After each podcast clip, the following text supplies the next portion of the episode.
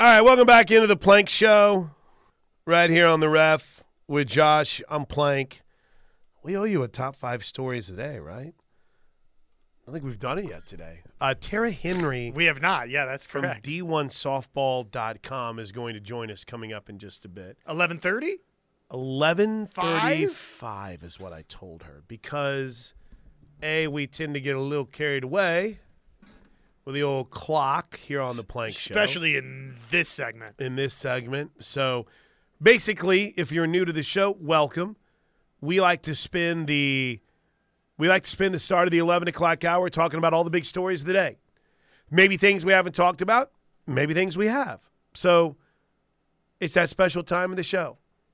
And it's as oh, well, hour three, first and foremost, is brought to you by Moppin Roofing.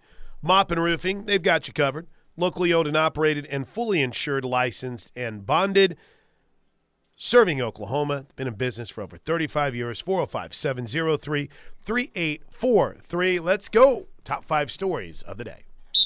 It's time for the top five stories of the day. Brought to you by Newcastle Casino. Newcastle Casino, where real gamers play. Let's go, man. All right, Newcastle Casino.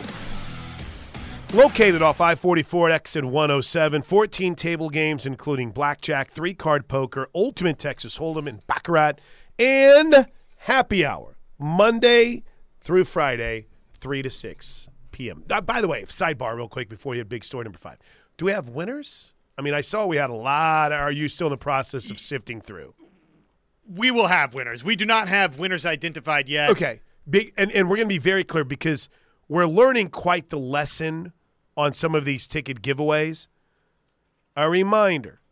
A reminder. These are Big 12 tickets for Thursday only. Thursday only. Six uh, three pair. Two, that means you get two tickets. Why am I over explaining this? Because it needs to be over explained. Because y'all, I'll give you the login to the text line so you can see how much this needs to be over explained. But it's a pair of tickets to see um, game one tomorrow, Baylor, Iowa State. Um, who else you got tomorrow? You got Texas Tech and Texas. Yes. You got Oklahoma State and Kansas. You got the the whole day. Yeah, you got the whole day. And it'll start at noon, and it will probably get over to about 9 o'clock, depending on the weather. So, if you want them, get after them because uh, it's time for Big Story number five. Number five. We are following all the softball scores today here on the Plank Show, including a game that is currently underway and is maybe an upset in the making.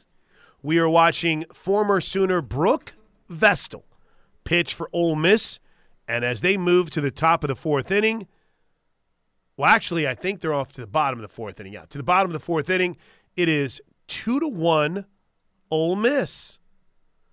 The Rebs could have put a couple of runs on the board in the uh, what was that top of the fourth inning, and now they go to the bottom of the fourth and oh top of the third inning. I'm sorry, two one Ole Miss leads it, and Ole Miss has just gone to the pin and brought in Caitlin Riley.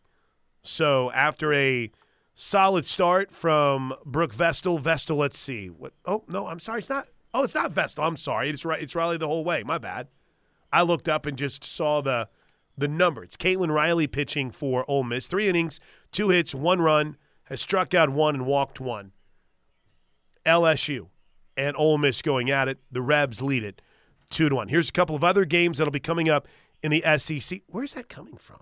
I, I was I was trying to figure that out. I'll just shut this door too. I have no. It's like It was. It, I just turned this TV on. So, uh, wait, did I not might have been mute that. this? Right. I don't know. So, I was like, I hear someone talking, and where is it coming from? So here's what you have today. Uh, in the ACC tournament, get a couple of games. That doesn't really seem like it's involving anyone that we'll be talking about in the dance. May, Notre Dame Georgia Tech would be kind of interesting. The Big Ten tournament is underway. They're in the top of the first inning. Rutgers and Ohio State are scoreless. They've got four total games today.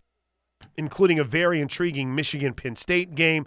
Uh, I think that's it for the Power Five. Pac 12's tomorrow. No, Pac 12 tonight. Arizona State and Arizona will get underway at 6 p.m. So, all kinds of college softball. What's the total? My man Stephen York reached out this morning, and the numbers were a little bit shocking. We have 11 softball games on between the SEC, ACC, and the Big Ten. So, worth keeping an eye on. That's big story number five. All right, big story number four. Number four. I need you on this because Okay. I've got two college football stories to get to, and one of them, I mean, listen, r- r- right off the top, here's the one that I desperately need your help on. The Big Ten has announced that they are likely going to drop the requirement for leagues to play a Power Five non conference team starting in 2024. I didn't know that this was a point of contention with the Big Ten, but is it something that you've heard people complaining about, Josh? Or So they're getting rid of the requirement that you have to play at least one Power Five. right? Well, let, me, let, me, let me rephrase it because Brett McMurphy used some, uses some pretty specific phrasing here. The Big Ten is strongly considering removing its requirement for league teams to play a Power Five non conference matchup starting in 2024. Interesting. Uh, bad, bad for college football. Bad for the Big Ten, in my opinion. A lot of teams, it's not going to affect. I think Iowa, Iowa State. You've, still you've got that game every year, and the other two games that Iowa schedule stinks anyways. So, not changing much there. Ohio State is always Michigan's always going to schedule one blockbuster game, right? Mm-hmm. So for you know Penn State, probably same thing there. Michigan State seems like they've usually got something good in the non-conference. So this to me is much to do about nothing outside of maybe the Northwesterns or whoever's of the world want some built-in wins on the schedule. But uh, it it also maybe opens the door to this conversation. Is the Big Ten thinking about ramping up its conference schedule? They only play eight league games, or do they play them? In other words, might they even add To 10. ten? Yeah, because you, you're bringing in USC, UCLA. I've maybe there is someone much smarter than me. When you have a 16 team league, why not just play 10 conference games? Well, I've never understood. Well, beca- the Big Ten's exploring that. M- Maybe they are. Since 2016, the Big Ten has required league members to play at least one non conference Power Five opponent annually. However, Big Ten schools could ask the league office for exemptions for other programs not in a Power Five league to count as its requirement. Now, Michigan does not have a Power Five team on their conference non Non-conference schedule. Th- this this year. non-conference? Right.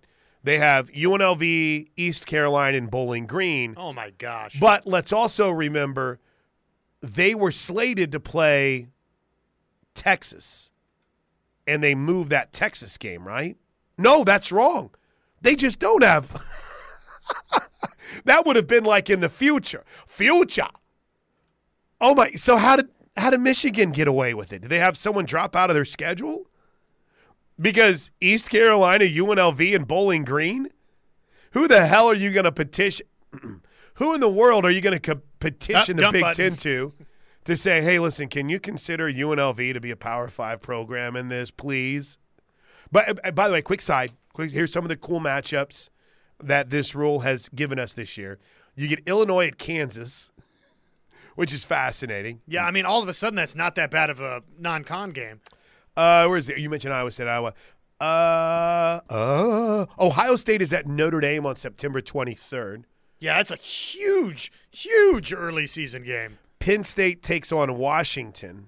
Hold on. Penn State takes on West Virginia. Wait, backtrack one second. Go ahead. When is that Ohio State Notre Dame game? It's late September. September 23rd. Remember, it was the first weekend of the season last year. Yeah, so that's a little time to acclimate Right. Hartman at uh, Notre Dame to figure out if it's McCord at Ohio State. Uh, and Forgetting about Hartman, man. that is, uh, I mean, that might be a college football playoff elimination game. right there. Probably is for Ohio State. Since and we're still in the four-team playoff mix right now. We're not to twelve yet. Uh, the other two that really kind of caught my eye, beyond some of the natural ones that you typically have, how about Washington playing both Michigan State and Wisconsin this year? That seems to be a little bit of a scheduling faux pas by a team that, in in the case of Washington, feels like they're in the mix for a potential playoff berth. They have both Wisconsin and Michigan State on their schedule. So maybe someone put I don't remember. Well, you got you got uh, a couple of average programs in Wisconsin and Michigan State, so it should be no problem. Though people at Wisconsin are all pumped up about this uh, Phil Longo coming over to totally rein, reinvent the offense there. The uh, they're calling it our, our man, uh, who's our guy, Tom Fornelli from CBS. oh yeah. It's now been affectionately dubbed the Dairy Raid. Oh, the dairy raid. I kind of like that. All right. Anything else from that you want you think we need to hit on? But the Big Ten. So uh, I saw Red Dirt Sports because he is my source for all things sports. I saw him say follow. Uh, the, the SEC will probably do this same thing. Right. So- It it, it basically just Power Five opponent. Yeah, it basically just sets it up to where teams have the autonomy to not do that, and I think is laying the groundwork to widen conference schedules. Yeah. All right. Um, one other college football note: Georgia has declined its invitation in, to the White House because they can't stand Joe Biden. Actually, the schedule. It's kind of funny because, I mean, I just I was thinking about this when they were talk they were talking about the invitation and going. I mean, I don't care who the president is. I I want to go to the White House and meet Sure, him. Right. Well, to, to go to the White House. Right, right. Pretty I don't. I mean, I don't. I could be the rightest of right or the leftist of left, and if there's the opposing party's president in place, I still want to meet him. When did this become the cool thing to do? To decline the invite, Yeah. Has this been going on for a while? I mean, definitely it happened during the, the Trump administration, and Yeah. it's happening here. Yeah. Did it happen for Obama too? I don't think so. I think I don't. I don't remember it if it did. I'm sure it did, but Georgia claimed it's not a political thing; it's a scheduling thing. But again, I, Which maybe it is. in, in, in But then mind, can't like, you work it out? like I move my schedule around. The president wants us to come to the White House on this date. Well, the boys got a lift in the morning. I don't really know if they need to be moving that workout so they can go to the White House. And if we're still under this illusion that college football is in some way tied back to academics, then wouldn't that be a meaningful academic moment to get to, to be at the White House? Shouldn't that, I don't know. I mean, regardless, again, of your political uh, leanings, th- that is something to me to where I, I'm with you. It's disappointing that we see so many athletes decline that opportunity. You know what's funny? I think, boy, old man, old man soapbox here, real quick. There are so many things that used to be such such a big deal and such a kind of a banner moment in life. Getting invited to the White House to celebrate something. I mean, look at Forrest Gump. It's a big deal. And now she's like, yeah, you know, we don't want to go. It's not- I'll never understand it, man.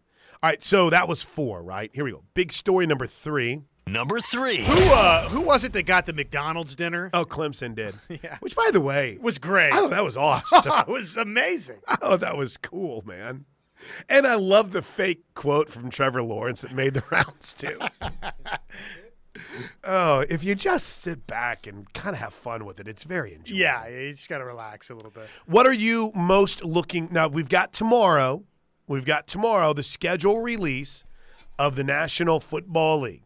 We have a few, and the key word here is a few games that have already been announced, including all of the overseas games that the NFL will play coming up next year. So, gosh, where's my list of overseas games? I think. Uh, Do you have it here? yeah, I've got it. Well, I know this much. October first. October. Oh, you got it right here in front of my face. I'm sitting here. I, this little MacBook Air and I are just not getting along, Josh. Does anyone want to trade a MacBook Air for a PC? October 1st, Falcons Jaguars in Wembley Stadium in London. And then Jacksonville becomes the first team ever to play back to back weeks. They'll go to Tottenham Hotspur Stadium to take on the Bills. Then October 15th, Ravens Titans in London. November 5th, Dolphins Chiefs in Frankfurt Stadium. And then November 12th, Colts Patriots in Frankfurt. So power Ger- power Germany. ranking matchups. Right. Dolphins Chiefs is number one. Right. Ravens Titans two. Yep. Colts Patriots three. Yeah, maybe. May- Well, let's keep in mind too, Josh. The the Jags did win a playoff game last Yeah, year. Yeah, why do I still think mentally they stink? No, Jags Bills is is way up That there. might be pretty good. Here's here's a couple of I others. might actually even bump that all the way up to two. we still have the rumor about the Chiefs and the Eagles playing in week two. But we also know a couple of things for certain. The Black Friday game, which will be the first ever NFL game that they're going to play on Black Friday, will be the Dolphins and the Jets. And that'll be week 12. That'll be at 3 o'clock Eastern. And, and it's kind of the NFL, I think, to pick a game that nobody cares about to put right there. Well, I, I have a It ter- won't won't won't invade the uh, college uh, landscape at all. I have a terrible question for you. It's actually a really good matchup now. Jokes aside, What odds would you give that Tua's healthy and starting that game? Black Friday, so it's yeah. I mean, coming down the home stretch of the season, I'm going to be optimistic. I think that uh, I think he's going to have a good bill of health this year. So I, I'm going to say I'm going to lean on the sixty percent chance. Okay. 60% chance. You're going positive here. You're going positive. I really hope so, man. He's scary what we've seen Very at times scary. with Tua. So here's a couple of other if you're I'm into the schedule leaks, okay? So here's some leaks. You guys can do with it what you want. Um WTOV News tweeted this and then deleted it. But WTOV is in the Ohio Valley, so they would cover The Bengals. Bengals. But apparently, the NFL had given advance notice of a pair of marquee games, including Christmas Day Giants at Eagles. So they deleted one of the tweets, but it looks like Christmas Day is a potential for the Giants and the Eagles Why? I mean, why would they have known that? because they're a Fox station. Maybe they just got the Some sort of memo, Right. And the 49ers Eagles were also mentioned on December 3rd, but that's the tweet that they deleted. I mean, isn't all of this just calculated to be like, okay, d- you know, put it out there and then delete it? Right, Yeah, right, like- exactly. Exactly. like there's some sort Oh my goodness, LSU just threw it away. What channel did you say this is on? SEC network. Do you have any idea what number that is? Uh yeah, Tyler knew it right off the the back, man. It was it's 275 on Cox. 3-1 Ole Miss. They just in the top of the 5th inning.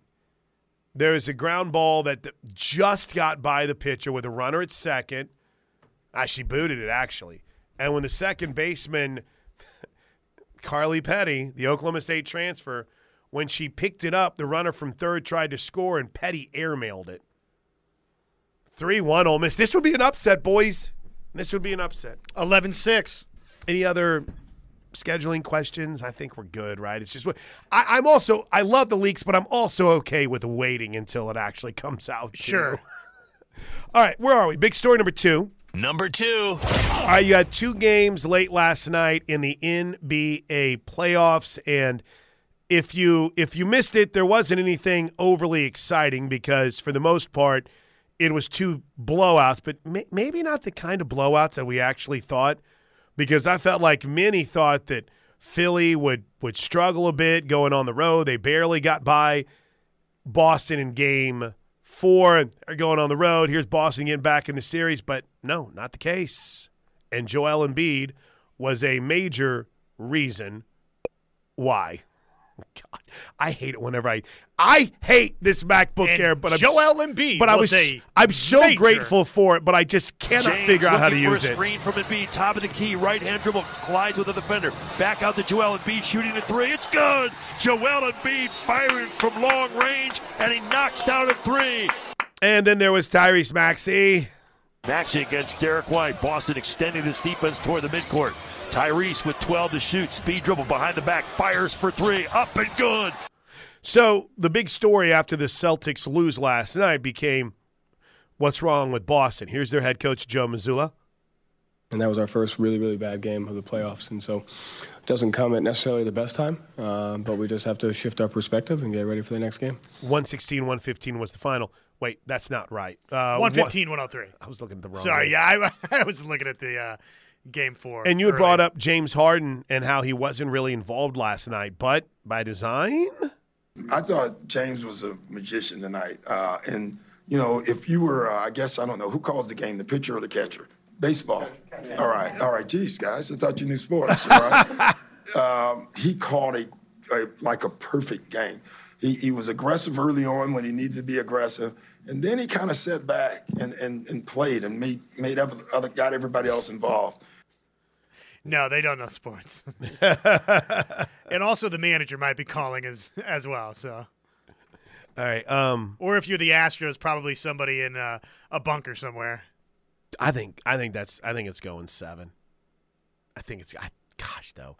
I do believe though that Philly can win the title. I think Philly can win it all.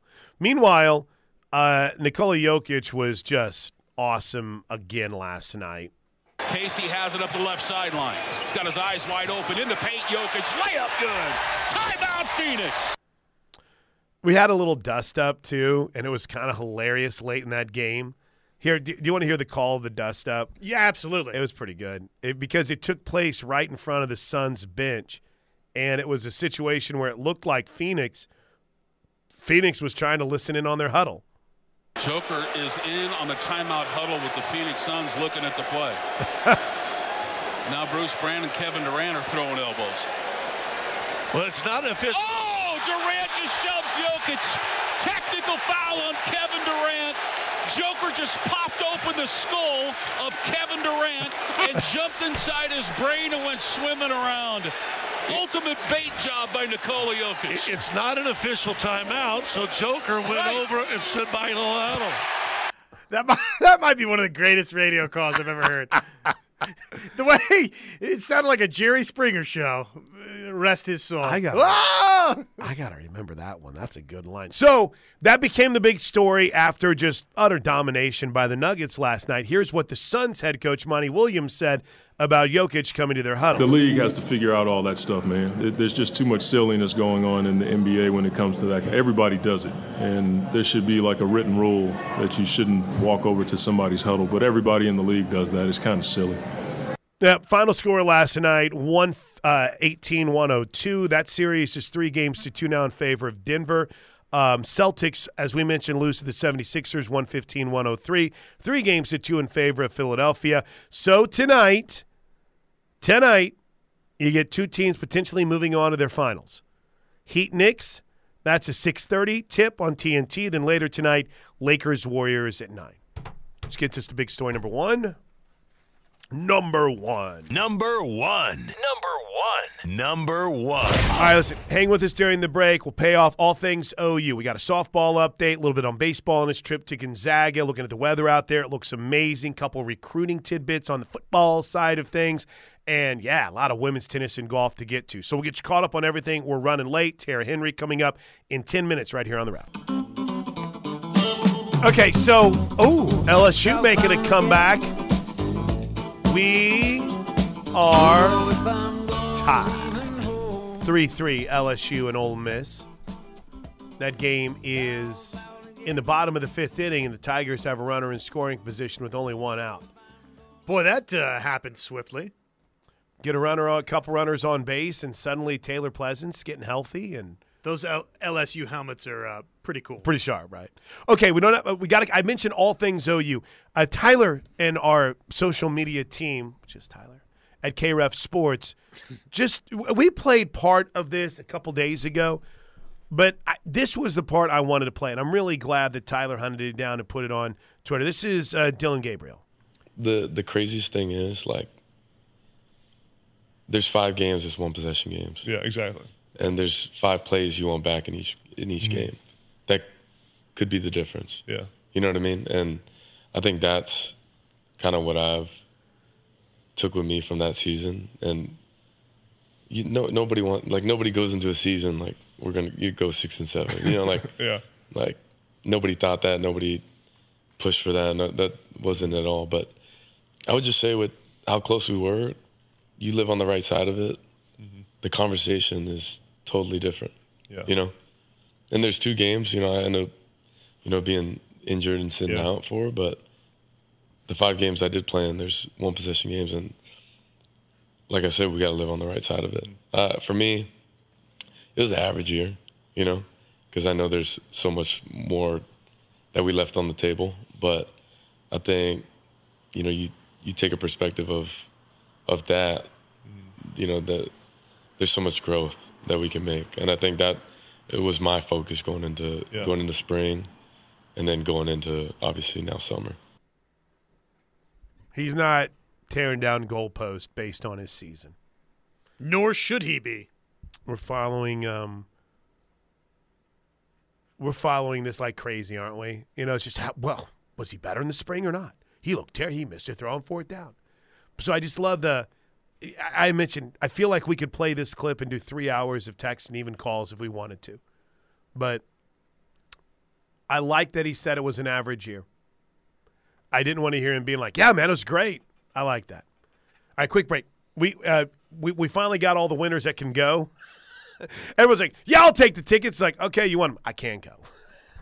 Try to sift through all this madness. Well, that's that's just a guarantee. That's a guarantee. with one of these. Tara Henry joins us next. D1softball.com on the ref.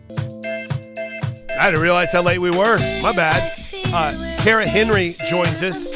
D1softball.com. I'm sorry, Tara. I've, I've been sitting here watching LSU come back, and we've just been shooting the breeze. Um, it's tournament week. This is, in my opinion, one of the best weeks of the year. What's your plan? Are you uh, taking in the first ever Pac 12 softball tournament? You know, I, it was on the docket for me to do the Pac-12, but we've got Brady Vernon one of, uh, on our staff. He's going to be heading out there taking in the Pac-12, and I'm just going to be at home watching every single game that I can.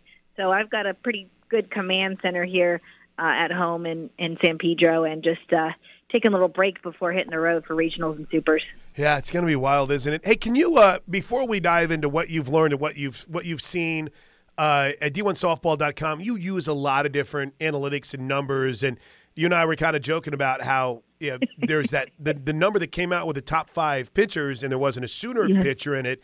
It's all in the article at d1softball.com if you go read it. But Terrence, just it's we're and not in a bad way. There's a lot of different numbers we can use to try to figure things out now in softball, isn't there?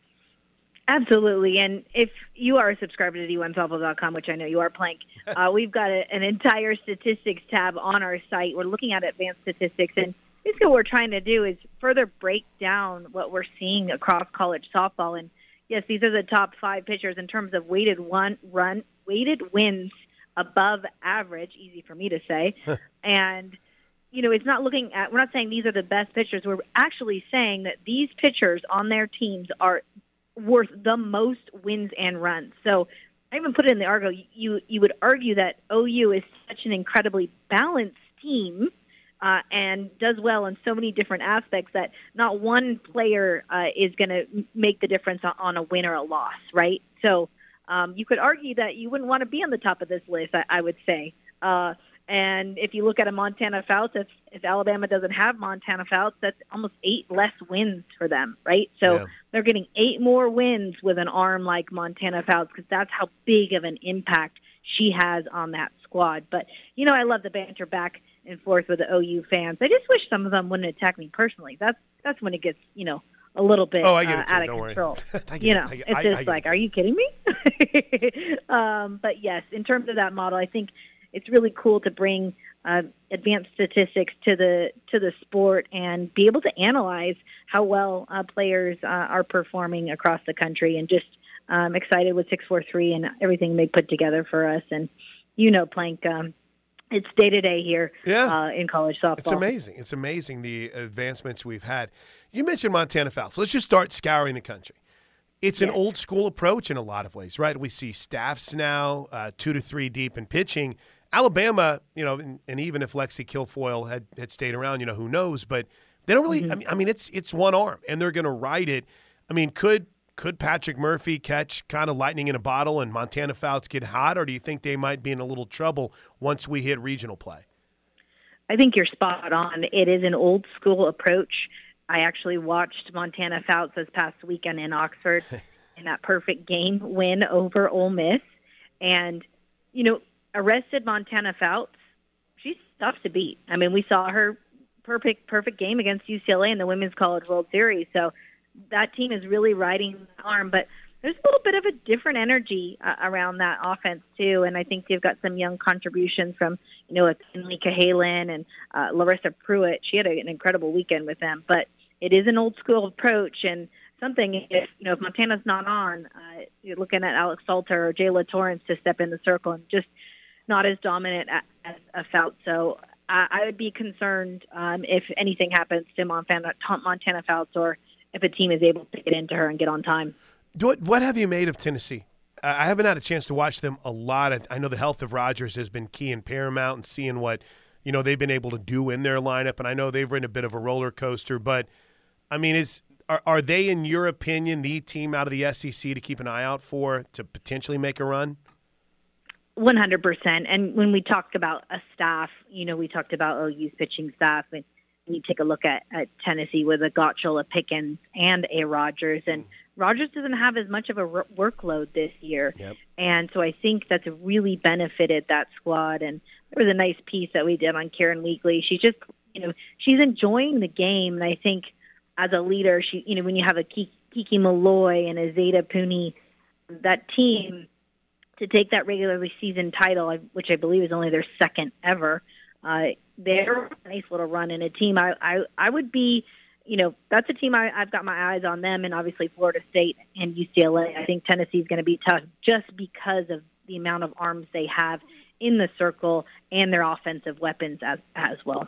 So, um, I, I just want to pause for one second just to get a kind of a vibe check on this. It's a complete mind shift from the better part. You know, it's not necessarily new, but over the last you know six to seven to eight years, we've really seen the staffs continue to grow across the board. You know, some teams would have them, other teams wouldn't.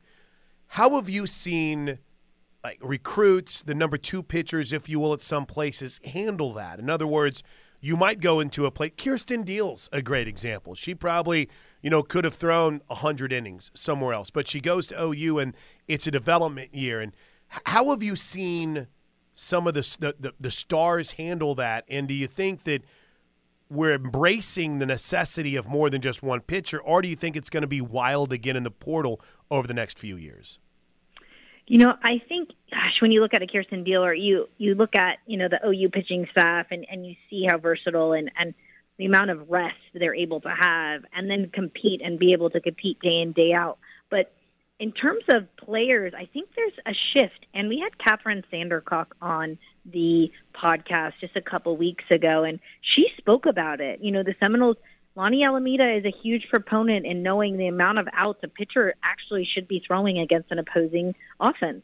And they've really bought into that concept of being a part of a team and being a part of a staff. So I do see a huge shift in the mentality. I mean, of course, uh, anybody that's in the circle is going to always want the ball, but I do believe we're going to see a shift in pitching staffs and see more of a you know six seven rotation rather than just one solid arm that's trying to go day in day out and you know like it's just the analytics and the data that's out on on these pitchers there's just so much out there and i think you're constantly having to reinvent kind of what what your pitch calling strategy looks like and and really trying to beat hitters day in and day out so i do see a huge shift in our game and i think we're going to go a little bit more towards baseball and we've been saying this i think the last couple of years we're going to have starters middle relievers and savers and, and and you know that's where we're going maybe even matchup specialists too. All right, on this show, mm-hmm. as you might imagine, there is a lot of all right, who, who do you worry about? Who do you think can give Oklahoma some problems? And even though everyone looks at what happened at the Mary Nutter, I think it's fair mm-hmm. to say with what UCLA has done, winning 23 straight, winning, uh, finishing 50 and four, uh, that they're mm-hmm. really starting to click at the right time. What have you seen in UCLA that's kind of helped them find this extra gear during the second half of the season? You know, I agree with you, and I think that loss, uh, that you know, huge loss that absolutely being obliterated by OU was probably did the same thing that that Baylor loss uh, did, I think, to Oklahoma.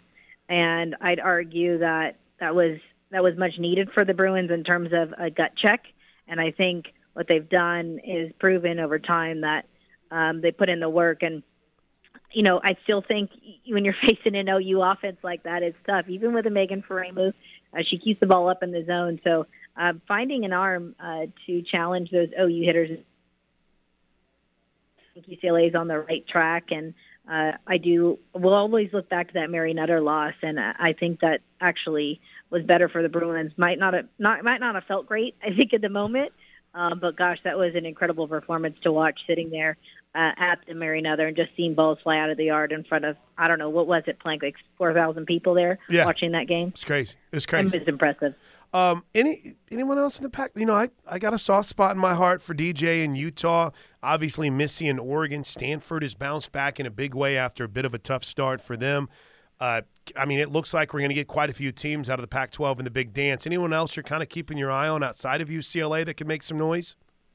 Yes, Washington. I would say the Huskies are playing pretty good ball right now, and Ruby Meylan, Ricky Arm in the circle, and Kelly Lynch has really stepped up and, and on both sides of the ball, and obviously Baylee Klingler over there. And I think the Huskies are playing really good ball as of late. And I wouldn't have said that a couple weeks ago, Chris, but I, I think they're a team that's going to make a, a, a run into the postseason, especially if Ruby Meylan, that rookie, uh, can stay calm in the circle for them. But yes, you're looking at UCLA, Washington, Stanford. Oregon was hot as of late, but like you said, DJ and, and uh, the Utes, uh, that sweep over Oregon um, ended that 14 game uh, winning streak. So tough, tough year in the pack, and I, and you know it was odd to hear Arizona and Arizona State are the playing Play-in games for the first ever. Wow. That's crazy. Hey, I, I, I, at d1softball.com. Everyone go check it out. Tara's an incredible follow on Twitter. But before I before I let you go, I'm just there's some big time games I think this week. Not just for a conference championship, but I feel like there's still a lot up in the air for who might still be in a 16 to 15 to 14 spot, and then of course the very incredible eight, seven, six in that area too. Am I making too much? I mean, do you feel like it's still very much up in the air, or do you feel like it's kind of set with the top 16 right now? Oh, I think it's up in the air. I, I couldn't agree with you more. Uh, we've got obviously our bracketology on uh, d1topple.com. We've got our projected field uh, of 64, but you're you know you're taking a look at potential uh, bubble teams like Mississippi State is on the edge, and they obviously just lost uh, Notre Dame, Texas State, Ohio State, and and then Clemson. I, I know we've spoken a lot about Clemson and Valerie Cagle, but that strength of schedule is going to be an issue. But you know, wins from Clemson if they can get a win in this ACC tournament or Auburn, uh, even Florida, the SEC tournament has implications.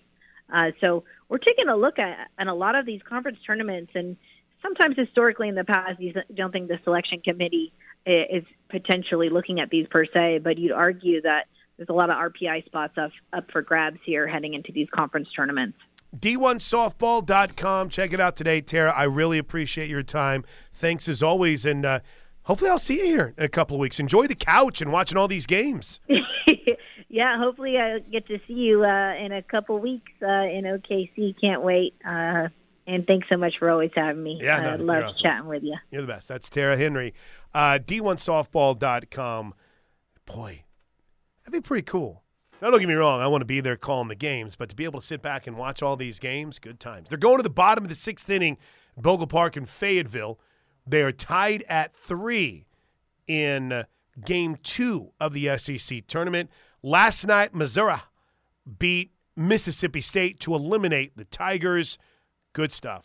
Quick break. We'll come back and put a wrap with the best of the text line next. All right, let's hustle through a couple of these real good text messages. Congrats to all three of our winners that are headed to the Big 12 tournament tomorrow. This is tomorrow only, just so you know. Oh, oh. Three up, three down for LSU in the bottom of the sixth inning. We're going to the seventh, uh, tied up at three in the SEC tournament. Let's go, Ole Miss. Anything else we need to add on that? I, we don't really have to say who it's from, but you know, thank you. Yes. We're yeah, thank grateful. you, and congratulations to our winners. And Have fun. They'll you'll get a text with Yeah, yeah, yeah. The- ticket ev- info- everybody knows. Everybody knows the drill. Uh, Florida Sooner. The Big Ten and the SEC, I think, are exploring going to 24 teams playing all games within your conference to maximize TV money. Smart. I mean, that is probably going to be the way f- of the future. As my man um, Ben Hartsock says, the TV networks they want bangers. They want bangers week in and week out. Yeah, I mean, it's just it's so clearly going toward the NFL model Yeah. between the Big Ten and SEC. Uh, and this is on the Big Ten cutting cutting back the recommendation to play a Power Five, requiring you to play one Power Five opponent. Uh, Big Ten schedule sounds like they're following the SEC model: three permanent opponents and rotate the rest every two years. Well, I mean, we think that's the SEC model. They haven't announced anything yet. There's nothing official on that, but I I hope you're right. 405. I hope that's the way that we go. Um, Brad, in Bartlesville on the uh, White House decision. It's a scheduling thing, meaning we don't want to schedule it. right, indeed. Boy, there was a lot of uh, there was a lot of responses to our dump button conversation. Yeah, that was fun. Uh, you guys pushing buttons and bringing uh, are bringing up memories of the Naked Gun. Must kill Pap Schmear. Why does Major League Baseball's network constantly play the Naked Gun? I'm not complaining, but like like while there's games going on, can you not just like play? And have you seen the Naked Gun? But have you seen the Naked Gun? Um, here here's a here's a couple. Maybe Play- Field of Dreams you'd like to watch. Maybe you'd like to see Field of Dreams. Plank, is the term old man soapbox something only us old farts can use? We should copyright the phrase. Frisco Sooner, I see a t shirt. I see a t shirt. Uh, and the two more. I think the A's are looking at hiring Michael Richards to do play by play and Kanye it. West for color commentary. Stop it. 5808 writes Richard and Sal said the A's went too far. And I like this one. How does someone possibly mispronounce Patty Casso's name? They'll say Gasso, Gassau. I mean, it's just Just basically not you watching the game. it. It was there was a there was a, a, a basketball player to where it's like you look at it and I'm like, how do you? Oh, Achane, the running back from A and M. I'm like, Ashane. And it's like, no, it's like it's spelled, dude. Steel Steelman at noon or next. We'll see you tomorrow. Have a great day.